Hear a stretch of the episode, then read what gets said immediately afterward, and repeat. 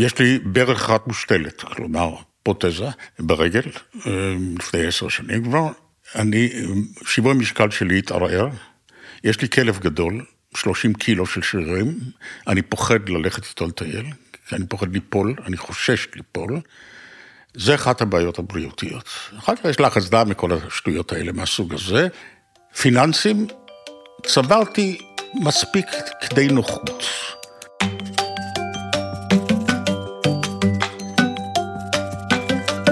שלום לכם, לפניכם הצנטרום של הפיילה, ההסכת, הפודקאסט של שנקר, הנדסה, עיצוב, אומנות. בת שיחי היא קרן אתקין, שלום לך קרן. היא מחברת Age Tech Revolution ומנהלת את מעבדת Age Label בשנקר. היא מוציאה לאור של הבלוק The Gerontologist. הדברים יוסברו מיד, המונחים האלה יוסברו. מקור המילה, נאמר ביד, הוא ביוונית, גרון זה זקן, נכון? נכון. כן. קרן אתקין היא בעלת תואר שלי בגרונטולוגיה, היא החלה את דרכה בתעשייה המזדקנת הזאת בשנת 2014. נדייק מיד, תחום המחקר הזה איננו מזדקן, אלא מצעיר. אבל הוא עוסק בגיל הקשיש. היא התחילה במגזר הזה בעבודה ללא מטרת רווח, ב-2016 היא גויסה לעבוד עבור אינטיטוש רובוטיקס, יצרנית הרובוט החברתי אילילי קיו? אלי קיו. אלי קיו. מה זה אלי קיו? זה השם של הרובוט. אה, אלי, ומאז היא מתמקדת אך ורק בצומת של ההזדקנות והטכנולוגיה. אז ככה, אנחנו נברר מיד מי הוא הצרכן, כלומר, מי הוא זקן, מהי הגדרתו של זקן, מה גודל השוק ומהו עתידו. נתחיל בזה. אז מי הוא זקן? זו שאלה טובה וזה הרבה פעמים תלוי את מי שואלים. זאת אומרת, אם אתה שואל את, אה, את האו"ם, או את ארגון הבריאות העולמי, או אפילו את מדינת ישראל, מתי מתחיל גיל זקנה, אז זה מתכנס לסביבות גיל 65. אבל אם אתה מסתכל סביבך... זה גיל הפנסיה פחות, זה הגיל שיוצאים לגמלאות. בדיוק, סביב גיל הפרישה, שזה היסטורי, זה לפני 100 שנה הגדירו את גיל הפרישה. אם אתה מסתכל סביבך, אה, אנשים שאתה מכיר, הורים, סבא וסבתא, אתה מבין שגיל זקנה היום מתחיל הרבה הרבה יותר מאוחר. מתי בדיוק? זה עדיין שאלה פתוחה לדעתי. נדבר על דמוגרפיה. מספר הזקנים, תוחלת החיים אה, מתארכת, ולכן מספר הזקנים בעולם ושיעורם בתוך האוכלוסייה העולמית, שזה תשעה מיליארד בערך, הולך וגדל. הילודה הולכת ופוחתת. אגב, זה בכל העולם, אני, כשאני אני מפתיע לפעמים אנשים שאני אומר להם שבמצרים, למשל, הילודה פוחתת. באפגניסטן הילודה פוחתת. בישראל הילודה עולה. אז הבעיה הזאת היא פחות בעיה שלנו, אבל גם אצלנו. עכשיו, כאשר כוח עבודה הולך ומצטמצם משום שיוצאים לגמלאות בגיל 65, מספר המטפלים הולך ופוחת, מספר המטופלים הולך וגדל. והטכנולוגיה, זהו עיסוקך, צריכה לגשר על פני הפער הזה.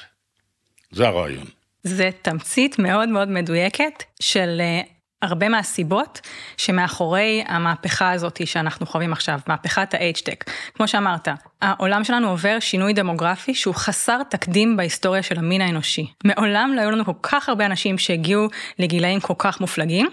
ומן הצד השני באמת יש ירידה בילודה.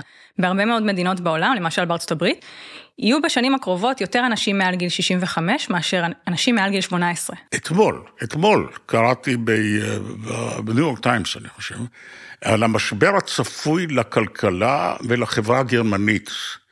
מסתבר שהמדינה הזאת שהייתה המנוע של התעשייה האירופית והעולמית, מידה רבה, עומדת בפני משבר נורא. הגידול, התל"ג יהיה אחוז אחד לשנה, זה הכל. אין להם עובדים.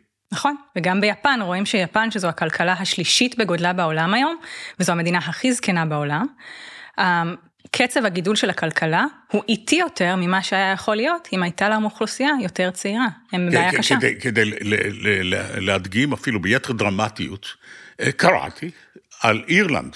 באירלנד יש 30 איים מסביב לאי האירי, הם ניטשו. והממשלה האירית עושה מאמצים לפתות אנשים להתיישב באיים האלה, כדי שהם יישארו עדיין נחלתה של אירלנד. אירלנד תאבד אותם, מפני שאין אנשים. חד משמעית. ואני חושבת אבל שמסתכלים על על כלכלה ואומרים שיש ירידה בצמיחה, זה לא בהכרח בגלל שאנשים מזדקנים, אלא חלק מזה זה בגלל פרקטיקות של פרישה כפויה מעבודה. זאת אומרת, כשהחליטו להוציא אנשים לפנסיה, זה היה כשרוב האנשים היו עובדי כפיים. היום שרוב האנשים, או הרבה מאוד מהאנשים עובדי צווארון לבן במדינות מפותחות, אולי אין מקום לפרקטיקות של פרישה כפויה. אנשים היום רוצים להמשיך לעבוד, להמשיך להתפרנס, להמשיך לתרום מהכישורים שלהם ומהניסיון שצברו עשרות שנים. הם בחלק מהמקומות, כולל ביפן דרך אגב, שנמצאת במצוקה וכולל בישראל, במגזרים מסוימים פשוט אומרים להם ביום יום בהיר אחד, שלום, לך הביתה. בצרפת, את יודעת, יש משבר פוליטי בגלל זה. שהנשיא מקרון רצה לדחות את גיל הפרישה בשנתיים, אינני טועה, מ-65 ל-67, ואז האיגודים המקצועיים התקוממו. כמובן זה עיוורון של האיגודים המקצועיים, אין שום ספק בעניין. אחר כך יש הבדל בין נשים לגברים, נכון.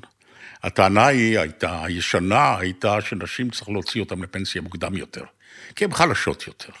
ברוב עבודתן היא עבודת כפיים, נשים עובדות בעבודת כפיים יותר מגברים. אבל אה, היום אולי הדברים האלה אינם נכונים, אבל אצלנו מתקוממים.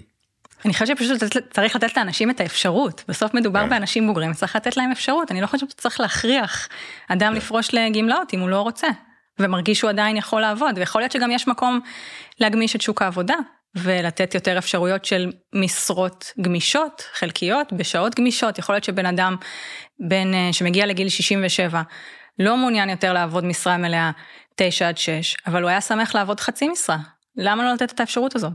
בואי נחזור מחדש, נתכנס, כמו שאומרים בלשון צבאית, לתחום שבו את עוסקת, ואני רוצה לעשות את זה בדרך אה, חושפנית. נאמר ככה, אני בן 83. אני אשאל אותך שאלות, אבל גם את תשאלי אותי שאלות. בדרך זו אנחנו מן הפרט נעבור אל הכלל. זה דורש ממני חשיפה, ודורש ממך מעט חוצפה, אז אני מתיר לך. ומה לדעתך הבעיות שמעסיקות אותי כאיש זקן? מה לדעתך מציק לי? אני יכולה לנחש, כן. אה, אבל בוא, במצב אני... אמיתי, אם הייתי מפתחת עכשיו טכנולוגיה לירון ולאנשים מה... יוזר פרסונה של ירון, הייתי הולכת ומראיינת המון המון אנשים ובאמת מבינה. אבל אני יכולה לנחש, אם אתה בן 30, 38, 83 83, כן. אמ, ואתה עדיין עובד ופעיל, אני יכולה לשער שאתה יחסית בריא, אבל אני יכולה לנחש גם שבגלל שאתה כבר בן 33, יש כל מיני בעיות שמטרידות אותך. למשל, אה, אלמנות. למשל, בעיות בריאות למיניהן. למשל, אה, פנאי. אתה עובד, אבל אולי לא בטירוף 200 שעות בחודש כמו שהיית קודם, יש עניין של מה עושים בשעות הפנאי, אה, איך מבלים יותר זמן עם המשפחה, איך ממשיכים להגשים, ממש להגשים את עצמך, הגשמה עצמית, כמו פירמידת הצרכים של מאסלו, עד סוף החיים. ואני לא רוצה להיכנס לך לכיס, אבל הרשית לי להיות חצופה. להרבה מאוד אנשים יש גם את החשש המוצדק והמבוסס של איך אני עכשיו מממן 20-30 שנות פרישה. אם אני צפוי לחיות עד גיל 90, או 100, שזה לא מופרך במקרה שלך, איך אני מממן את זה? ברמת חיים שאני רגיל אליה. כן, אז אני מוכן להתחיל לפרט, בסדר? ותנסי להתמודד איתי באמצעים העומדים לרשותך. אה, יש לי ברך אחת מושתלת, כלומר, פרוטזה ברגל, אה, לפני עשר שנים כבר. אני, שיווי המשקל שלי התערער, יש לי כלב גדול, 30 קילו של שרירים, אני פוחד ללכת איתו לטייל, כי אני פוחד ליפול, אני חושש ליפול. זה אחת הבעיות הבריאותיות. אחר כך יש לחץ דם מכל השטויות האלה מהסוג הזה. פיננסים, צברתי מספיק כדי נוחות. אבל אני חושש. אני חושש, אני זהיר בהוצאות שלי, הייתי רוצה להשאיר משהו לילדיי ונכדיי, יש לי שמונה נכדים, הייתי רוצה שיישאר משהו. אז במידה מסוימת את צדקת. עכשיו, תנסי לשפר את חיי. מה שהיום אנחנו רואים בעולם שלא היה קיים לפני עשר שנים, זה שיש ecosystem שלם של סטארט-אפים בכל העולם, זה ecosystem גלובלי, שפועל אמ, לתקוף באמצעים טכנולוגיים את האתגרים שמטרידים אנשים מבוגרים. האתגרים הם רבים ומגוונים כי האוכלוסייה היא גדולה ומגוונת, כמעט מיליארד אנשים ברחבי העולם, זה המון.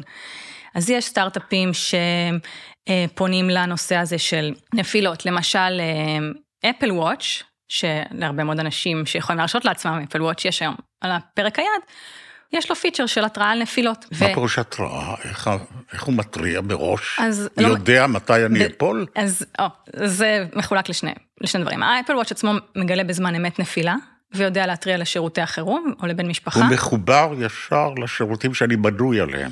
ל-911, אם אתה אזרח, אה, אם אתה בארצות הברית. מה זה אומר? ממש, אתה, אם אתה נופל, כן. ה Apple Watch מזהה שנפלת. כן. שואל אותך, ירון, הכל בסדר? איך הוא שואל אותך? ב voice, שואל אותך. השעון הזה שואל אותך? השעון שואל אותך, ירון, הכל בסדר? אם אתה לא לוחץ בשעון, הכל בסדר? כן. אז ה Apple Watch יודע להתריע לשירותי החירום, ל-911, שאזרח אה, או תושב בשם ירון נפל, נותן את הקואורדינטות שלך, ואמורים להגיע לסייע לך. עכשיו זה feature שאומנם בהתחלה שיווקו אותו למבוגרים, והוא היה מופעל, אני חושבת אוטומטית אפילו, למשתמשים בני 65 ומעלה, אבל בהמשך הם גילו, וכל החברות שמייצרות היום שעוני כושר, כמו שראיתי שאתה משתמש גילו, שזה feature מאוד מאוד שימושי גם לאנשים שעושים ספורט או טיולים בטבע במקומות מרוחקים לבד. כי אם אני עכשיו עושה hiking במקום שאין לי אולי אה, דרך אה, להזעיק עזרה כן. אם נפלתי, אולי השעון שלי זה יהיה מי שיציל את חיי, ואפל כמובן עשו מזה מטעמים, כי, כי זה כבר קרה, שהשעון הציל חיים של אנשים, אז כמובן שהם מוצאים הודעה לעיתונות וכל זה. האייפון, האייפונים החדשים לפחות, יודעים, כיוון שאתה הולך כל היום עם האייפון בכיס, הוא איתך. נכון. אז האייפון, האייפונים החדשים יודעים לעשות מה שנקרא uh, gate assessment, זאת אומרת, ה-walking steadiness score, אוקיי? האייפון יודע בעצם לעקוב אחרי היציבות של ההליכה שלך, ולתת לך דירוג. יש לו מנגנון שמודד את שבועי משקל, זאת אומרת, את הצעדים כמו... שלך. את הצעדים, את, אה, את אורך הצעדים, או את, או ה... את היציבות של ההליכה. של הצעדים, כן. אז פתאום אם ההליכה מתחילה לגמגם, הוא יודע, בדיוק. משהו בהליכה שלך השתנה. בדיוק, הוא אומר, הופ, ירון, שים לב, הדירוג של יציבות ההליכה שלך ירד, אולי כדאי שתעשה עם זה או משהו. או שתבחר שביל אחר. או שתבחר שביל אחר. ויש מה לעשות היום עם הדברים האלה, אנחנו יודעים היום שבאמצעות אה, פעילות גופנית למשל ממוקדת, אפשר לשפר גם את היציבות. אז הוא גם ממליץ לי על דרכים להתגבר על ה... ספציפית אייפון ימליץ לך פשוט לפנות לנש, לנשיית מקצוע. אהה. הוא יודע את זה על, על, פי, על פי קצב ההליכה שלי, על פי השהות בין צעד לצעד, הוא יוכל לומר לי, שמע, משהו לא בסדר. כמו שהוא יודע למדוד צעדים, הוא יודע למדוד גם כל מיני פרמטרים של, של כן. דפוסי הליכה. אז עכשיו, אני רוצה לצאת רגע מהמסלול ההסבר המצוין שלך, ולספר לך שאת הבחנת שיש לי שעון של ספורטאים, כן? נכון. אבל א', אני לא, אינני עושה ספורט, אני מתעב ספורט. וב', אני טכנופוב. זאת אומרת, אני רכשתי אומנם את השעון הזה, אבל כל מה שהשעון הזה אצלי עושה, הוא עובד רק בהצגת השעה. רכשתי אותו כי הצורה שלו, הנה פה אני, אה, הצורה שלו מצא חן בעיניי. הוא, הפונטים, האותיות נראות ברורות, הן מהירות היטב. זה גם כן בעיה, העיניים. אז יש לו יתרון אחד, הוא מציג מצוין את השעה. אבל אני לא משתמש ביתר התכונות שלו. יש גם למחשב שלי, יש לי גם מחשב, יש לי גם מחשב נייד, ויש לי כמובן גם טלפון, שגם פה יש מחשב, אבל אני לא משתמש אפילו באפס קצה האפשרויות שהם... עכשיו יש לי בעיה עם גוגל. גוגל החליט שמישהו סיכן אותי וניתק לי את החשבון. עכשיו, יש דרכים לחדש את החשבון. אני לא מצליח, כבר יום וחצי אני עובד, ואני חושב שאני לא הזקן היחיד. בשום אופן, מעולם לא למדתי קורס למחשבים, והחלטתי אפילו, לכל הרוחות והשדים, אני צריך להתחיל מההתחלה. אני רוצה לדעת מה שיודע ילד בן עשר, אבל אין לי אומץ לעשות את זה. לי עצה. אז אני, קודם כל נגעת פה בנקודה מאוד חשובה, ולפני שאני אמשיך, אני פונה ל... כי את באה מתחום הפסיכולוגיה בכלל. גרונטולוגיה. גרונטולוגיה, כן, אבל... אה, אז קודם כל, אם יש, לנו, אם יש לנו מאזינים או מאזינות מגוגל, אה, נא ליצור קשר עם ירון ולעזור לו לגשת חזרה לחשבון.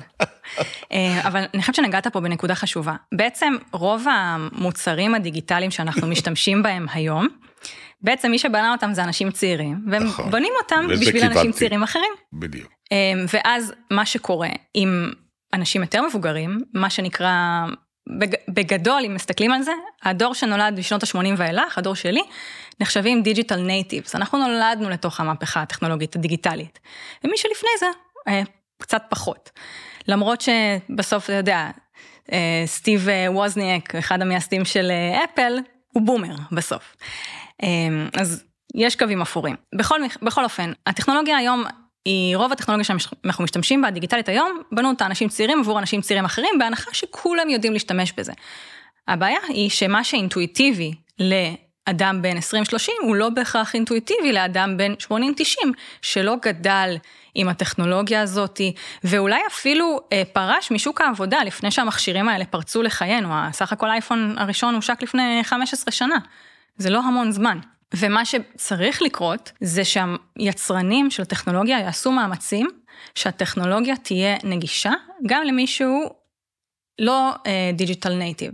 ויש uh, מדריכים, למשל, אשל uh, ג'וינט, שזה אחד הארגונים כנראה הכי גדולים בעולם, אה, שמפתחים אה, ידע ותוכניות למבוגרים, הם הוציאו מדריך בעברית, שאמור לתורגם, להיות מתורגם גם מאנגלית, של איך ליצור ממשקים דיגיטליים לאנשים מבוגרים. מי שכתבה את המדריך זאת אה, חברה טובה, דוקטור מיכל הלפרין בן צבי, ופשוט כל בן אדם היום שמפתח טכנולוגיה, יכול לגשת למדריך הזה, הוא זמין באינטרנט, ולפעול על פי החוקים, ואפילו לפנות לדוקטור רן הלפרין בן צבי, אני בטוחה שהיא תשמח כן. לעזור.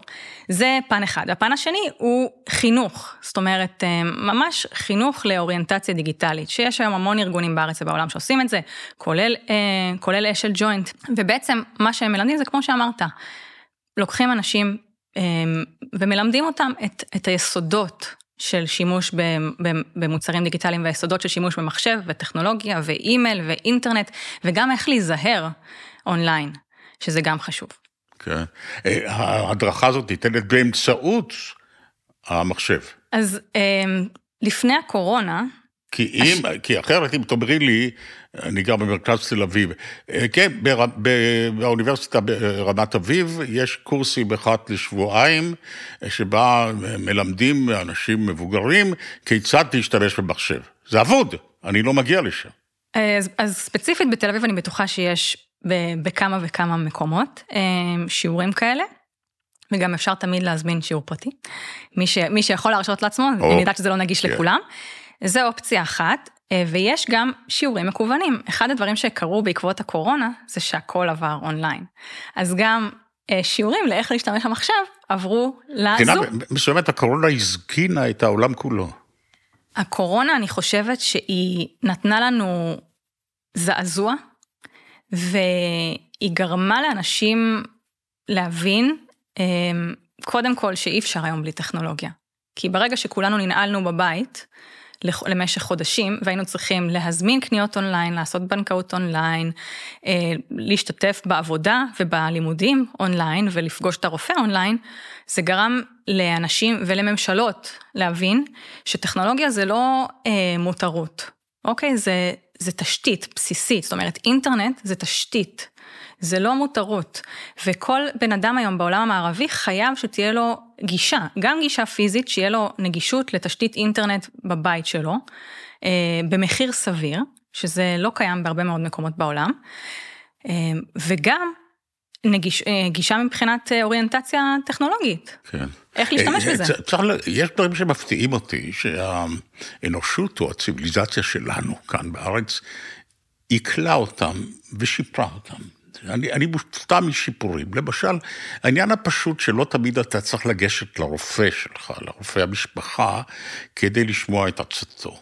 אלא אתה יכול לשלוח לו הודעה בוואטסאפ, שזה, שאפילו אני תפסתי איך מפעילים אותו, והוא חוזר אליך אחרי כמה שעות ושואל מה שלומך ירון, ושואל מה יש לך. עכשיו, חסכתי נסיעה של שעתיים באוטובוסים או במכונית שלי כדי למצוא חנייה, להמתין על יד הדלת של רופאת המשפחה, לקבוע את התור בראש, היא מצלצלת אליי. אחד הדרכים לשפר את חיי. באיזה קופת חולים אה, נותנים שירות בוואטסאפ? כללית. אני גם רוצה. אה, אוקיי. כללית.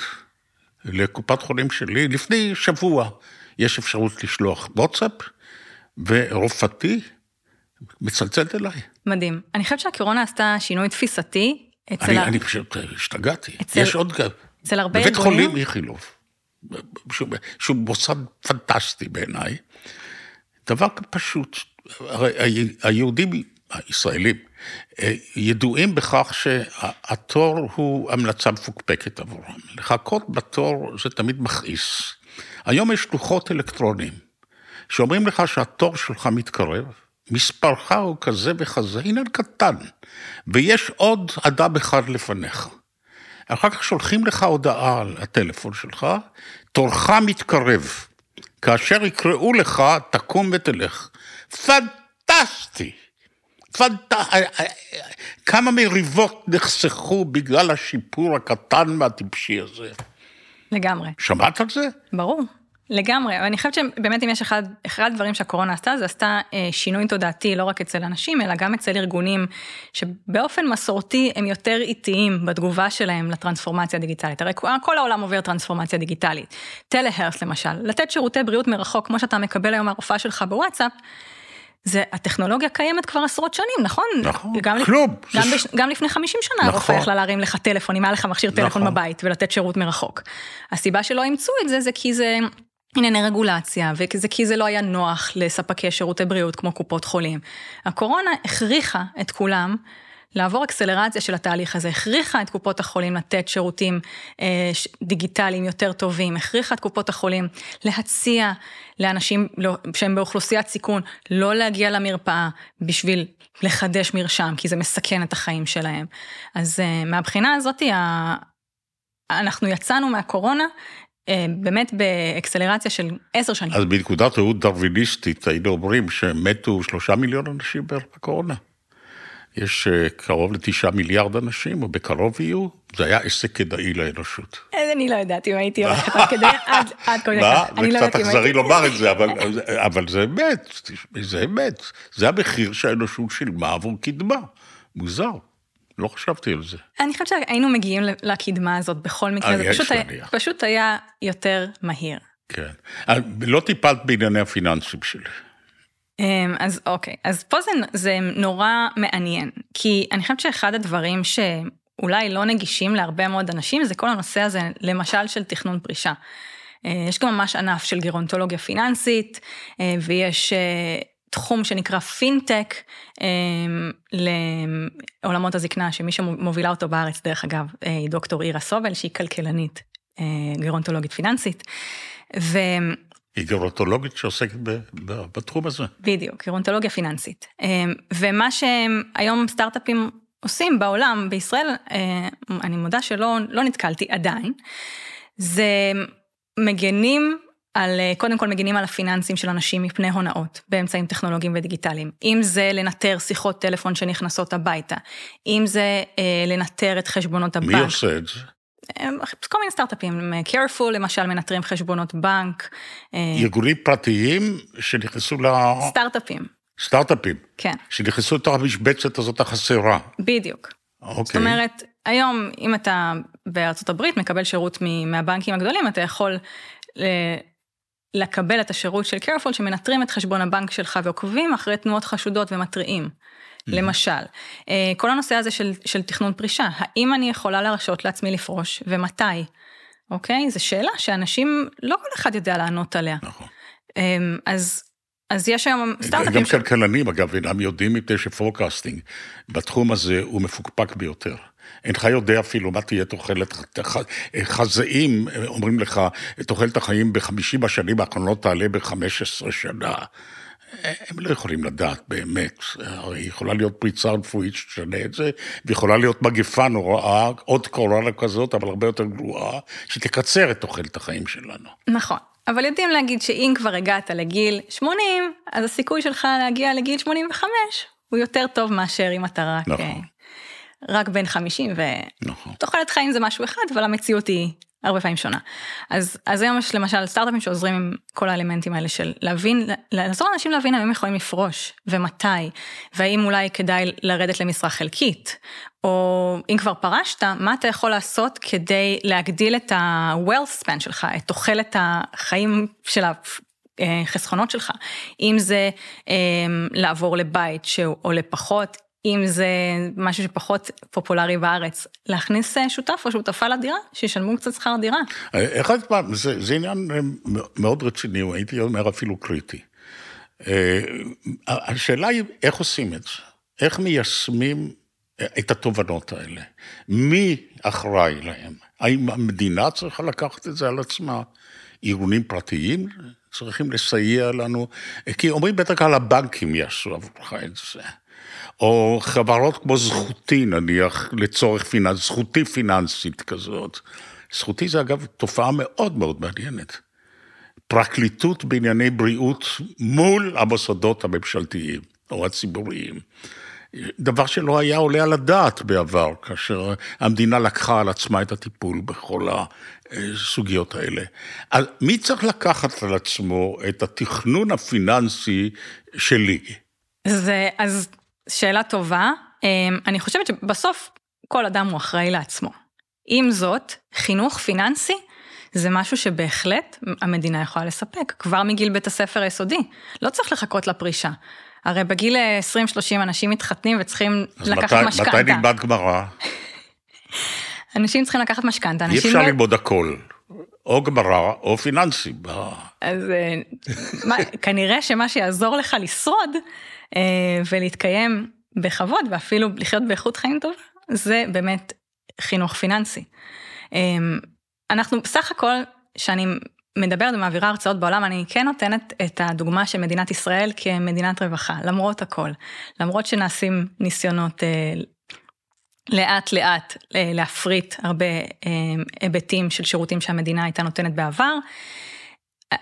בשורה התחתונה אנחנו אה, עדיין מדינת רווחה, עדיין יש לנו מערכת בריאות ציבורית מצוינת, שאזרחי הברית שחיים במדינה הכי עשירה בעולם יכולים רק לקנא בה.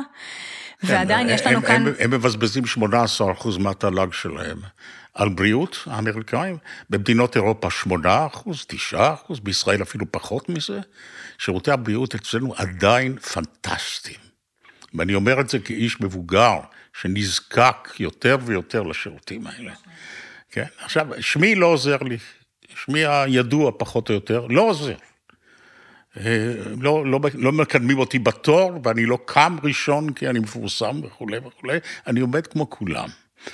ואני רואה שזה עובד יוצא מן הכלל, לפחות במרכזים העירוניים הגדולים. אני מניח שבית חולים רמב"ם, בית חולים תל השומר, בית חולים, יכול להיות שבצפון או בדרום יותר קשה. אבל בואי נתמודד עם עוד כמה, או תספרי לי על הדרכים ש, ש, שאתם, הגרונטולוגים, מציעים. אחת הבעיות זה הבדידות והתחבורה. שני הדברים קשורים זה בזה. כלומר, הניידות של האדם הזקן. מה יקרה? או, זו שאלה ממש טובה, ופה אנחנו חושבת שאנחנו יכולים כבר ממש לצפות פני עתיד.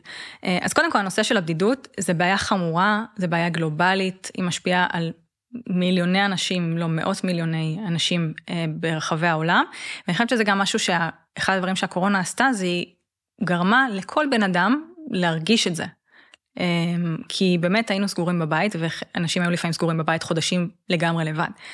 אז, אה, אז גם אוכלוסיות שבאופן מסורתי אולי לא חשות בדידות, בקורונה הרגישו את זה. ולגבי פתרונות לבדידות, יש את הפתרונות המסורתיים, מה שנקרא, שאני, כמו שאני עבדתי במגזר השלישי, אז, אז אם אה, מישהי הייתה מדווחת לי שהיא חשה בודדה, אה, אז יכולנו להציע לה שתגיע מתנדבת, למשל, פעם בשבוע, או שבעה ימים בשבוע.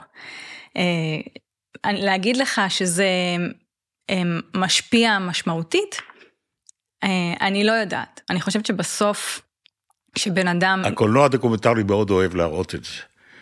את הגן הילדים שבא לבקר בבית אבות. סרטים מהסוג הזה, זה שובר את הלב כמובן, לראות את הזקנים מתאוששים. אבל כנראה שזה לא הפתרון, הפתרון יהיה טכנולוגי. איך אתה מתרועע באמצעות הקשר האבטרי הזה, דרך אה, אמצעי התקשורת. גם זה כבר קיים, נכון? בדיוק. אז, אז מה שבסוף כולם רוצים זה שיהיה להם קשרים אישיים משמעותיים עם חברים קרובים, עם משפחה. ואחד הדברים שקורים אה, כשאנשים הרבה פעמים מזדקנים זה שכמו שאמרת יותר קשה להתנייד, ממש דבר בסיסי, ללכת לפגוש את החברים שלי, לנסוע למשפחה שנמצאת במרחק שעתיים נסיעה. ואחד הדברים שהטכנולוגיה עושה, זה יכולה לגשר על הפער. אז אמנם זום ופייסטיים זה לא פתרון מושלם, אבל לפני 15 שנה גם את זה לא היה לנו. אמ, אז, אז גם אה, אם הנכדים שלך חיים בחו"ל, אתה עדיין יכול לראות אותם כל יום. מה יהיה בעתיד? אם אני מסתכלת עשרות שנים קדימה, אז מדברים על, ה, על כל העניין של המטאוורס. כן. יכול להיות... אני, אני מתנסה בזה, אגב, יש לי נכד אחד שלומד בחוץ לארץ, ואני מתקשר איתו לפעמים, ואני רואה איך הוא חי. הוא מסתובב איתי בעיר הקטנה במזרח אירופה ששם שם הוא לומד. אני רואה את חדר העבודה שלו, אני רואה את חברתו, ואנחנו משוחחים במשך זמן רב, זמן רב. טלפון היה פעם מוצר שאתה צריך היית לחסוך את השימוש בו, כי המחיר היה איום ונורא. וקבעו מראש, בעוד שבועיים אני מצלצל אליך ואנחנו נדבר רבע שעה. היום אני מדבר עם נכדי במשך שעה, כאילו יותר מאשר אם היינו נפגשים בתל אביב. זה שהוא לא היה קם ונוסע ונכנס לביתי ואנחנו יושבים שעה, אבל שם לכדתי אותו באמצעות הטלפון. הוא לא יכול להשתמט כבר, אני יודע שהוא מחזיק את הטלפון. רמאי שכמוך, אתה לא תעזוב. ובאמת זה נפלא. אני מוכרח לומר שזה שינה את, במידה מסוימת את איכות חיי. חד משמעית זה משנה איכות חיים, זה, זה מחבר משפחות. אחד המוטיבציות, אני חושבת, הכי חזקות לשימוש בסמארטפון, למשל, זה הקבוצות וואטסאפ המשפחתיות. כן. כי אנשים רוצים להיות חלק מהשיח הדיגיטלי המשפחתי, אז הם אה, התאמצו ללמוד להשתמש בסמארטפון ובוואטסאפ. נכון. עכשיו, אם אנחנו מסתכלים קדימה לעתיד, אז יכול להיות שבאמצעות אה, כל מיני טכנולוגיות אה, מציאות מדומה, מציאות רבודה, אתה תוכל לשבת עם הנכד שלך, שנמצא בחו"ל, לארוחת צהריים, הוא יושב בדירה שלו, אתה יושב בדירה שלך, אבל זה מרגיש כאילו אתם באותו חדר. זה יכול לקרות. בהחלט, אבל זה יעודד הגירה, יקל על הגירה. יכול להיות, יכול להיות מה? שלא.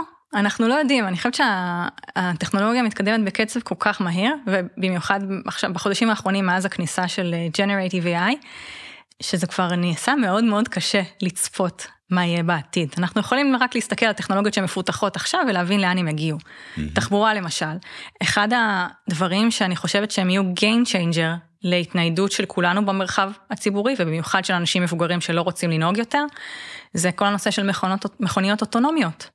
Mm-hmm. זה, קודם כל אנחנו יודעים שהאנשים מבוגרים נהרגים ונפצעים בתאונות אה, דרכים בין רכב להולכי רגל בצורה לא פרופורציונלית יחסית לחלק באוכלוסייה. אז התקווה היא שמכונות אוטונומיות יהיו יותר בטיחותיות, זה דבר אחד. ודבר שני, אתה לא תהיה יותר, יותר תלוי באנשים אחרים שתרצה להתנהד.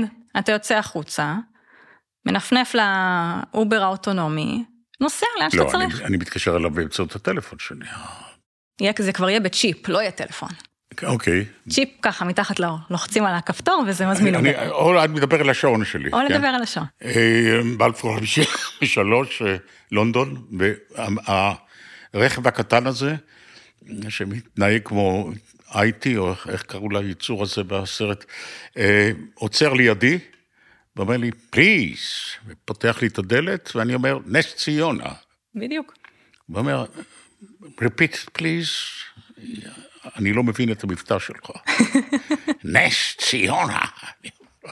אז הוא מבין, כן, כי זה קצת אמריקאי. יכול להיות. יכול להיות, כן. יכול לקרות. כן, אז, אז בואי בוא, בוא נתחיל לחתור לקראת סיום. על מה לא דיברנו? על מה לא דיברת איתי? הרי החלטנו שאת מראיינת אותי או שאני... על המון דברים. למשל. למשל, איך אתה רואה את העשר שנים הקרובות בחיים שלך? מה אתה היית רוצה שחברות אה, טכנולוגיה יפתחו בשבילך? או, שאלה טובה. אז אני אגיד משהו, אני לא בטוח לפי סולם חשיבות, אבל אה, באמת שיפשטו לי תהליכים שקשורים למשל בטלוויזיה המתורכמת שלי. אה, אני עד היום לא מצליח לזכור, אם אני רוצה לראות את נטפליקס, מה אני עושה כדי להיפרד בערוץ 11, שזה הערוץ החביב עליי, ולעבור לסרט בנטפליקס. זה לוקח לי בדרך כלל אני, אני מבקש מחברתי לחיים שהיא צעירה ממני וחכמה ממני, לעזור לי לעשות את זה. אני לא מסתדר. וזה דבר אחד. הייתי רוצה שזה יהיה באמצעות דיבור, או באמצעות מספר קטן של, של מהלכים. אני חושבת שחלק מהטלוויזיות החכמות כבר עושות את זה היום, בדיבור. את זה, בסדר. אז אני, אבל אין לי כבר אמצעים כספיים, אני קודם צריך לפנות למנגנון האוטומטי שינהל לי את הכספים, כדי שהוא יאמר לי מה אני צריך לעשות כדי לחסוך לטלוויזיה, בלי לפגוע בגודל הפנסיה שלי, ושיישאר לי די זמן לתקופה שאני אצטרך עוזרת פיליפינית, שאפשר יהיה לוותר עליה בגלל פיתוחים טכנולוגיים שקשורים למשל לביטחון בתנועה בתוך הבית. בדיוק, יהיה רובוט שיוכל לעזור לך לקום מהמיטה. לקום. בבטחה. את מכירה את היה ספר של אנדרי מורואה, המשמנאים והמרזנאים. אנדרי מורואה היה סופר יהודי צרפתי, זה על מלחמה בין שני סוגים של אנשים. המשמנאים זה כאלה שלא אוהבים לקום מהמיטה. ויש מנגנון שהופך, נדמה לי, את המיטה לתוך, ישר לתוך אמבטיה פושרת, וגם רוחץ אותם. אני מזמין את הפטנט הזה אצלך. המרזנאים היו הרבה יותר נמרצים, היו קופצים מהמיטה, עושים ספורט, יוצאים למלחמה או לעבודה. אני שייך יותר למשמנאים שזקוקים לעזרתך, גברתי. אני, אני חושבת שהספרות וספציפית המדע הבדיוני, אנחנו רואים את זה, היוו השראה להרבה מהפיתוחים הטכנולוגיים כן. שאנחנו משתמשים בהם היום. אז אמרנו מה עוד, אז אבזרים בבית, למשל, אנחנו צריכים אבזרים שמופעלים על ידי דיבור, או על ידי תנועות פשוטות שאני אוכל לעשות. מה עוד? מה, מה עוד היית רוצה? מה עוד, כן, שאלת אותי מה אני רוצה. אז זה דבר אחד. התרועעות עם בני משפחתי, הענפה למדי, אבל זה יש לי. יש לי. אני עוד לא יודע להזמין את השיחות, תמיד הזולת מזמין עבורי את ההתוועדויות האלה. את הזום. את הזום, קוראים לזה זום, אני לא אפילו לא זוכר איך קוראים לזה. אה, שיזכירו לי כל מיני דברים. עכשיו, יש עוד בעיה אחת, בעיית שכיחת השמות. את מכירה את זה אצל זקנים. מכירה את זה גם אצלי. אפילו אצלך. אז אצלי זה הרבה יותר חמור. אני צריך להזכיר לעצמי, אני משנן את שמות הנכדים שלי, כי פתאום אני נתקע ולא זוכר איך קוראים לנכדה מספר שלוש. ואני אומר, היא דומה בצלצול הכל לנכדה מספר שבע.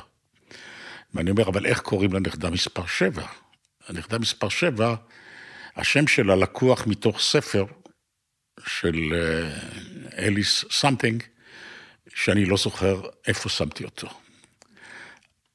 אני הסברתי את עצמי? כן, אה, אני חושבת שזה גם יכול להיות בעתיד הקרוב מאוד. יש למשל סטארט-אפ אה, ישראלי שנקרא אורקאם, ששם אה, מצלמה קטנה כזאת על המשקפיים, זה מיועד ללקויי ראייה, ואז הוא יכול, אם אתה מחזיק אובייקט מול המשקפיים, הוא יכול להגיד לך מה אתה מחזיק ביד, אם אתה מחזיק טקסט הוא יקריא לך אותו.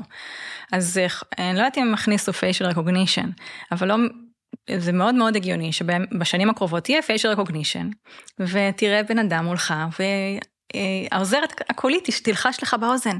זה יוסי, פגשת אותו לפני חמש שנים במודיעין. ואז תגיד יוסי, מה שלומך? הוא יחשוב, וואו, ירון זוכר אותי. כמה אנחנו רחוקים מזה? אני, אני חושבת שפה זה פחות עניין של טכנולוגיה, כי הטכנולוגיה קיימת, יותר אולי עניין של רגולציה וענייני אה, פרטיות. אה. תגידי, אה, אי אפשר לגמור אה, שיחה כזאת בלי לדבר על אה, artificial intelligence, AI.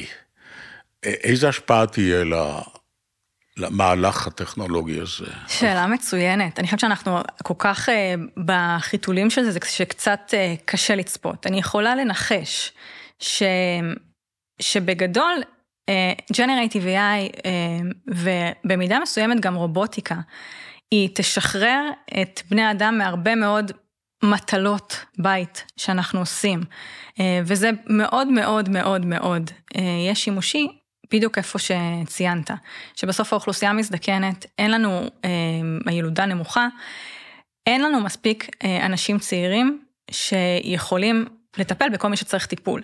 אז אם אנחנו נשלב את הרובוטיקה עם ה-AI, לא מן הנמנע שעד שאני אצטרך אה, עזרה, אני לא אצטרך שהילדים והנכדים שלי יעשו דברים כמו להחליף לי נורה, לעשות לי קניות, לסדר לי את המזווה, אלא יהיה לי רובוט בבית שיעשה את זה, ואז אני אוכל לשבת עם הילדים והנכדים שלי.